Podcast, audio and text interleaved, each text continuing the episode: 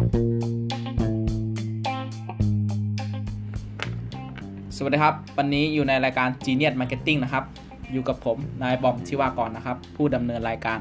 วันนี้จะมาพูดในหัวข้อเรื่องหยุดคิดที่จะทำถ้ายังทำ6สิ่งต่อไปนี้นะครับ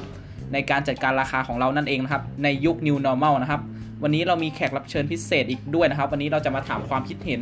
หรือความรู้สึกนะครับ มาดูกันซิว่าใน 6 สิ่งต่อไปนี้มีอะไรกันบ้าง เรามาหยุดคิดกันซิ ถ้ายังอยากทำ6สิ่งต่อไปนี้ในยุค New Normal นะครับ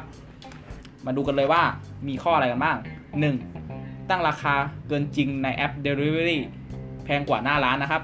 2. ตั้งราคาโดยที่ไม่ดูราคาของคู่แข่งก่อนนะครับ 3. ตั้งราคาเกินราคาสินค้านะครับ 4. ตั้งราคาถูกเกินไปเมื่อสั่งออนไลน์ 5. ปรับราคาสินค้ากระทันหันโดยไม่แจ้งล่วงหน้า 6. ตั้งราคาโดยไม่คำนวณ ถึงค่าจัดส่งและค่าใช้บริการของแอปต่างๆนะครับ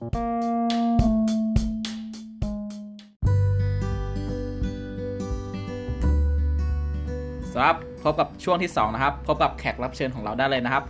คุณชนินทวีรัตน์นะครับ หรือคุณทูนะครับ นักศึกษามหาวิทยาลัยหอการค้าของเรานั่นเองครับ คณะบริหารธุรกิจนะครับ วันนี้จะมาถามความคิดเห็นส่วนตัวของคุณทูนะครับ ในส่วนข้อที่1ครับก็คือการตั้งราคาเกินจริงในแอป Delivery นะครับ แพงกว่าหน้าร้านนะครับ คุณทูมีความคิดเห็นอย่างไรนะครับ ในการตั้งราคาแพงกว่าหน้าร้านนะครับ ในยุค New Normal ของเรานั่นเอง ครับผมสำหรับผมผมก็มีความคิดว่า การที่ตั้งราคาหน้าร้านอะไรนะครับขอการตั้งราคาแพงกว่าหน้าร้านครับ การตั้งราคาแพงกว่าหน้าร้าน ครับผมก็อาจจะทำให้ผู้บริโภคเนี่ยเกิดความสับสนในการเอ่อในการซื้อสินค้าได้นะครับ ในการตัดสินใจซื้อสินค้าได้ครับ เพราะว่าการที่เราปรับเปลี่ยนราคาสินค้าเนี่ย โดยที่ ไม่แจ้งให้ลูกค้าทราบก่อนเนี่ยหรือว่าตั้งราคาไม่เหมือนกับทางหน้าร้านเนี่ยก็ทำให้ทางผู้บริโภคเองเนี่ยเกิดความที่แบบตัดสินใจยากขึ้นครับที่จะซื้อสินค้าตัวนี้เพราะว่า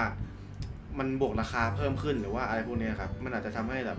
ราคาสินค้าสูงเกินไปแบบว่าอาจจะสูงกว่าคู่แข่งเนี่ยครับเราอาจจะไปเปลี่ยนไปซื้อของคู่แข่งดีไหมอะไรประมาณนี้มันมีตัวเลือกหลายอย่างให้แบบตัดสินใจเยอะแยะเลยครับ เกี่ยวกับถ้าเราแบบไม่ตั้งราคาสินค้าให้มัน ดูมีความแบบสมเหตุสมผลหรือว่า ไม่เกินจริงเกินไปครับ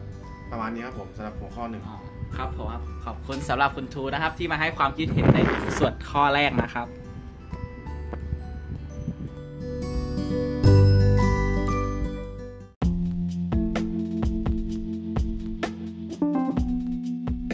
มาครับในส่วนข้อที่ 2 นะครับ มาดูกันว่าคำถามเราเนี่ย จะทำให้คุณทูแบบตอบได้หรือเปล่ามาครับ การตั้งราคาโดยที่ไม่ดูราคาของคู่แข่งเนี่ยจะเกิดอะไรขึ้นครับผม มาฟังความคิดเห็นของทูได้เลยครับ ครับผมสำหรับข้อนี้ครับผมคิดว่าการที่เราตั้งราคาโดยที่ไม่เปรียบเทียบราคากับคู่แข่งก่อนเนี่ย ถือว่าเป็นการตัดสินใจแล้วก็เป็นการปฏิบัติทางธุรกิจที่ค่อนข้างที่จะส่งผลเสียต่อธุรกิจนะครับ เพราะว่าถึงแม้สินค้าและบริการของคุณเนี่ย จะมีความแตกต่างจากคู่แข่งอย่างมากนะครับ หรือว่าไม่มีใครสามารถลองลอกเลียนแบบคุณได้ คุณก็จำเป็นที่จะต้องทำการกำหนดราคาของสินค้าและบริการของคุณขึ้นมา แล้วก็ต้องให้เหมาะกับกลุ่มเป้าหมายด้วยนะครับ แล้วก็ถ้าอย่างยิ่งเลยนะครับ ข้อนี้ก็คือ ถ้าสินค้าและบริการของคุณเนี่ยมีคู่แข่งในตลาดมากนะครับ แล้วก็สินค้าและบริการของคุณคือไม่ค่อยแตกต่างจากคู่แข่งมากเท่าไหร่นะครับ ก็ ควรที่จะทำการเปรียบเทียบราคาในกับคู่แข่งก่อนนะครับ แล้วก็กำหนดราคาของสินค้าและบริการของเราให้สามารถตอบโจทย์ตัวลูกค้าหรือว่าผู้บริโภคให้ได้นะครับ เพราะว่าถือว่าเป็นสิ่งที่สำคัญสำหรับการที่จะทำให้ธุรกิจเราสามารถสร้างกำไรผลกำไรให้กับธุรกิจเราได้ครับผมอ่าเป็นไงครับเพื่อนๆสำหรับคำตอบของคุณทูของเรานั่นเองครับแล้วไปข้อต่อไปกันเลย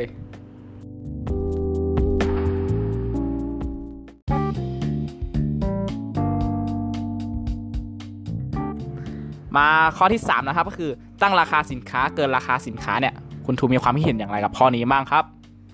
ครับผมสำหรับการที่เราตั้งราคาเกินราคาของสินค้าเนี่ยก็คือ สินค้าของเราเนี่ยเราต้องกำหนดให้ได้ว่าสินค้าของเราเหมาะกับกลุ่มลูกค้าเป้าหมายกลุ่มใดนะครับ แล้วกลุ่มเป้าหมายเนี่ยเขามีซับเออเขาเรียกว่าเออกำลังพอที่จะจ่ายให้เราได้หรือเปล่า นะครับแล้วก็สินค้าและบริการของเราเนี่ยสามารถส่งมอบคุณค่าได้ขนาดไหนนะครับ เราต้องกำหนดออกมาให้ชัดเจนครับผมถึงจะตั้งราคาให้เกิดให้สามารถแบบว่าสูงขึ้นได้นะครับ ประมาณนี้ครับผมอ่าไปครับสำหรับคำถามข้อที่ 3 ของคุณทูนะครับ หรือคำตอบของข้อที่3ของคุณทูเองนะครับไปข้อทีสี่4 กันเลย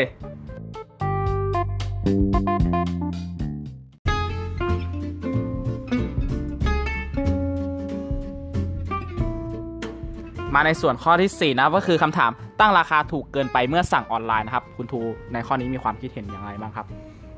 สำหรับผมนะครับผมคิดว่าการตั้งราคาถูกเนี่ยบนโลกออนไลน์มันก็ดีนะครับเพราะว่ามันสามารถที่จะดึงดูดให้ผู้บริโภคเนี่ยหันมาสนใจสินค้าและบริการของเราได้นะครับ แต่ทั้งนี้ทั้งนั้นแล้วเนี่ย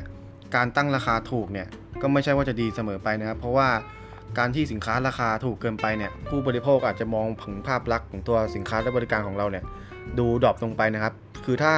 สินค้าและบริการของเราเนี่ยมีคุณค่าแล้วก็มีคุณภาพมากเนี่ย แต่ว่าเราดันไปตั้งราคาที่มันแบบถูกเกิน เออเกินที่มันแบบว่าตัวสินค้าเนี่ยไม่เหมาะสมขนาดนั้นนะครับ ผมคิดว่าควรที่จะดูให้ดีก่อนครับว่าแล้วก็กำหนดให้ดีก่อนครับว่าสินค้าและบริการบริการของเราเนี่ยควรที่จะตั้งราคาในระดับไหน ไม่ไม่สำคัญเสมอไปครับที่ตัวสินค้าและบริการเนี่ยจะต้องถูกเสมอไปครับ เราต้องกำหนดให้แน่ชัดว่ากลุ่มเป้าหมายที่เราตั้งไว้เนี่ยสามารถ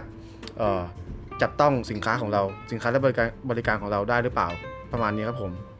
อ่าเป็นไงบ้างครับสำหรับคำตอบของคุณทูของเรานั่นเองครับ ไปข้อต่อไปกันเลย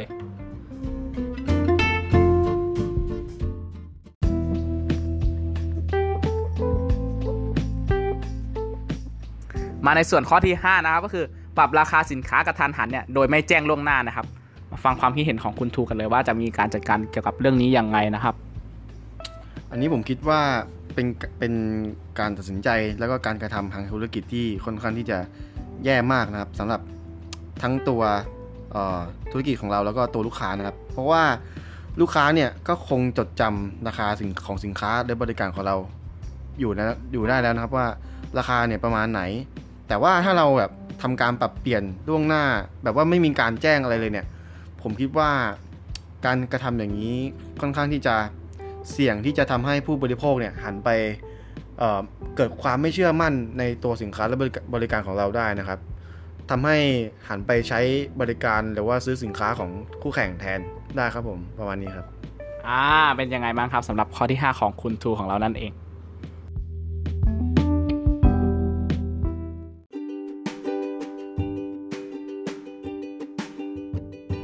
มาในส่วนข้อที่ 6 นะครับก็คือการตั้งราคาโดยไม่คำนวณถึงค่าจัดส่งและค่าใช้บริการของแอปต่างๆนะครับว่าจะเกิดอะไรขึ้นนะครับมาฟังความคิดเห็นของคุณทูได้เลยนะครับ ในส่วนของตรงนี้เนี่ยผมคิดว่าควรที่จะให้ความสำคัญเป็นอย่างยิ่งนะครับ เพราะว่าการที่เราไม่คำนวณถึงค่าจัดส่ง แล้วก็ค่าบริการของแอปต่างๆเนี่ยจะทำให้เราเนี่ยขาดทุนจากการดำเนินธุรกิจได้นะครับผมแล้วก็จะทำให้อ่อ ตัวลูกค้าเองคิดว่าทำไมราคาสินค้ามันถูกจัง แล้วก็ค่าส่งค่าจัดส่งหรือว่าค่าอะไรต่างๆ เนี่ย มันเขาไม่คิดอยู่ในตัวสินค้าและบริการเลยเหรออะไรประมาณนี้ครับผมทางผู้ประกอบการเนี่ยก็ควรที่จะนำเเขาเรียกว่าค่าจัดส่ง หรือว่าค่าใช้บริการของแอปต่างๆเนี่ยหรือว่าการขายของบนโลกออนไลน์เนี่ยที่เป็นต้นทุนส่วนแยกเนี่ยนำมารวมกับทางตัวสินค้ารวมไปเลยครับผม น่าจะประมาณนี้ครับ อ่าเป็นไงบ้างครับสำหรับข้อสุดท้ายของคุณทูของเรานั่นเองครับ เพื่อนๆมีความคิดเห็นอย่างไรก็ ลองไปนำไปปรับใช้ในชีวิตประจำวันได้ครับ อันนี้เป็นแนวทางความคิดเห็นส่วนตัวของคุณทูของเรานั่นเองครับ ในแขกรับเชิญครับ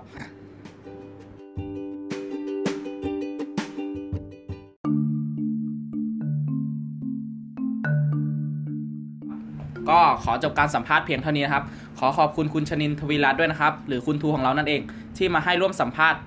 ในณเวลานี้ครับหรือให้แนวคิดดีๆ ก่อนที่จะลงมือทำนะครับ เพื่อนๆที่ฟังอยู่เนี่ยมีความเห็นอย่างไรบ้างครับ สามารถไปปรับใช้ในชีวิตประจำวันอย่างไรบ้างนะครับ ลองไปปรับใช้กันดูนะครับ นี้ผมก็จะขอฝากช่องทางการติดต่อนะครับ หรือการติดตามนะครับคือ ได้แก่ Facebook นะครับ YouTube TikTok นะครับ a c k e r นะครับ หรือ w e b l y นะครับ คือช่องทางเซิร์ชไปที่ Genius Marketing นะครับ ก็จะมีขึ้นโชว์เลยนะครับ แล้วผมนะทิวากรนะครับ เป็นผู้ดำเนินรายการนะครับ วันนี้ขอลาไปเพียงเท่านี้นะครับ คำพูดใดที่ระแคะระคายเคืองครับ ก็ขอโทษมาด้วยวันณที่นี้นะครับ ขอบคุณครับ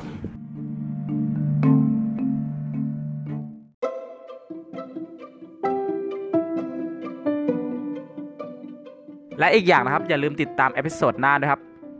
ดูซิกันว่าในตอนหน้าเนี่ยของเราเนี่ยจะเป็นในเรื่องของอะไรนะครับ ขอบคุณมากครับผม